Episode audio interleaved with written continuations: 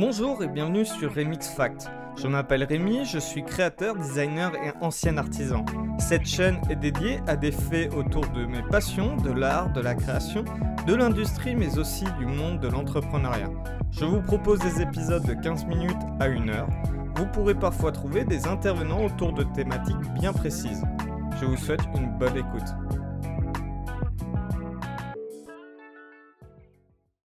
Attention, attention.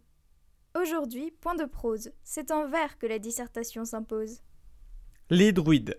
Le druide païen parmi les païens, devin parmi les devins, a-t-il vraiment existé ou n'est-il qu'un triste reflet? Je vais alors vous conter cette histoire oubliée. Panoramix le druide au Magimix est-il un savant, un croyant ou un marchand? Eh bien, plus que cela, si on en croit les mythes. Ceux-ci étaient des grands prodiges de l'intellect, des accompagnateurs de chefs qui, parfois, s'occupaient de rites, et qui, pour cela, devaient faire face à des idées de secte. La potion magique a-t-elle existé? Actuellement, personne ne le sait. Mais encore et toujours, un seul peuple résiste encore et toujours à l'envahisseur. Un druide prénomina ainsi ce territoire. Politicien, astronome ou médecin, il est le maestro de ce terroir. Nommé le chêne savant, ou du moins le très savant, il fait partie des siens parmi les divins, de ces peuples oubliés au milieu des quatre vents.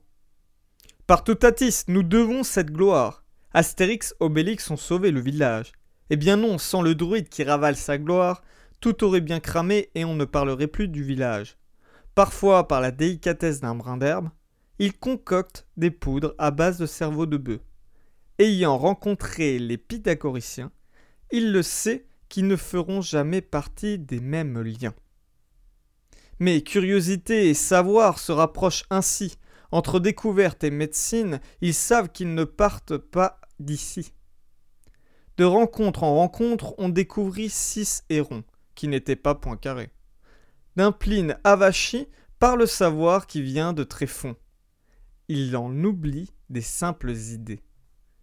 La nature en leur creux de savoir oral, par-delà les cours d'eau qui viennent de l'aval, de forêt en forêt, de champs oubliés. On raconte leurs histoires et ces mythes oubliés, de simples druides cultivés et non de ces mythes de foire. Prenant soin des faunes et des fleurs, ils sont choisis parmi l'élite n'ayant pas peur. Cultivés et soins de délicatesse, ils transmettent leur savoir aux enfants et aux altesses. Ils réparent, construisent et instruisent les peuples de guerriers et leur traduisent. Un savoir magnifique mais plein de sens. Pour les soigner quand ils reviennent dépités, dans la poitrine transpercée se fuit ainsi leur pense. Devant faire face à tous pour les soigner, avant que ces chers soldats ne finissent par tous se vider de leurs précieux flots dont ils étaient revigorés. Homme de loi et de principe, il décide avec le roi des principaux types de condamnation en recommandation pour offrir une fois de leur meilleure direction. Ils n'étaient pas que des hommes, mais bien plus, pouvant être des femmes, et bien plus, construire leur demeure, ou bien plus, se marier et enfanter, voire peut-être plus. Un savoir impardonnable les condamnait à des études contraignantes et forcées, car engranger de telles connaissances leur demande du temps et d'acquérir une prestance. Mais leur savoir et leurs potions disparaissent dans ce joyeux fond, sans pages ou sans écrit, difficile d'en savoir sur ce récit. Les traditions ne se perdent, et malgré tout les peuples évoluent. L'arrivée de l'Empire romain a leur règne mis fin. Mais ainsi, Comment ne pas se perdre et repenser tout ce que nous avons lu? Une seule ligne directrice, repenser tous ces prismes.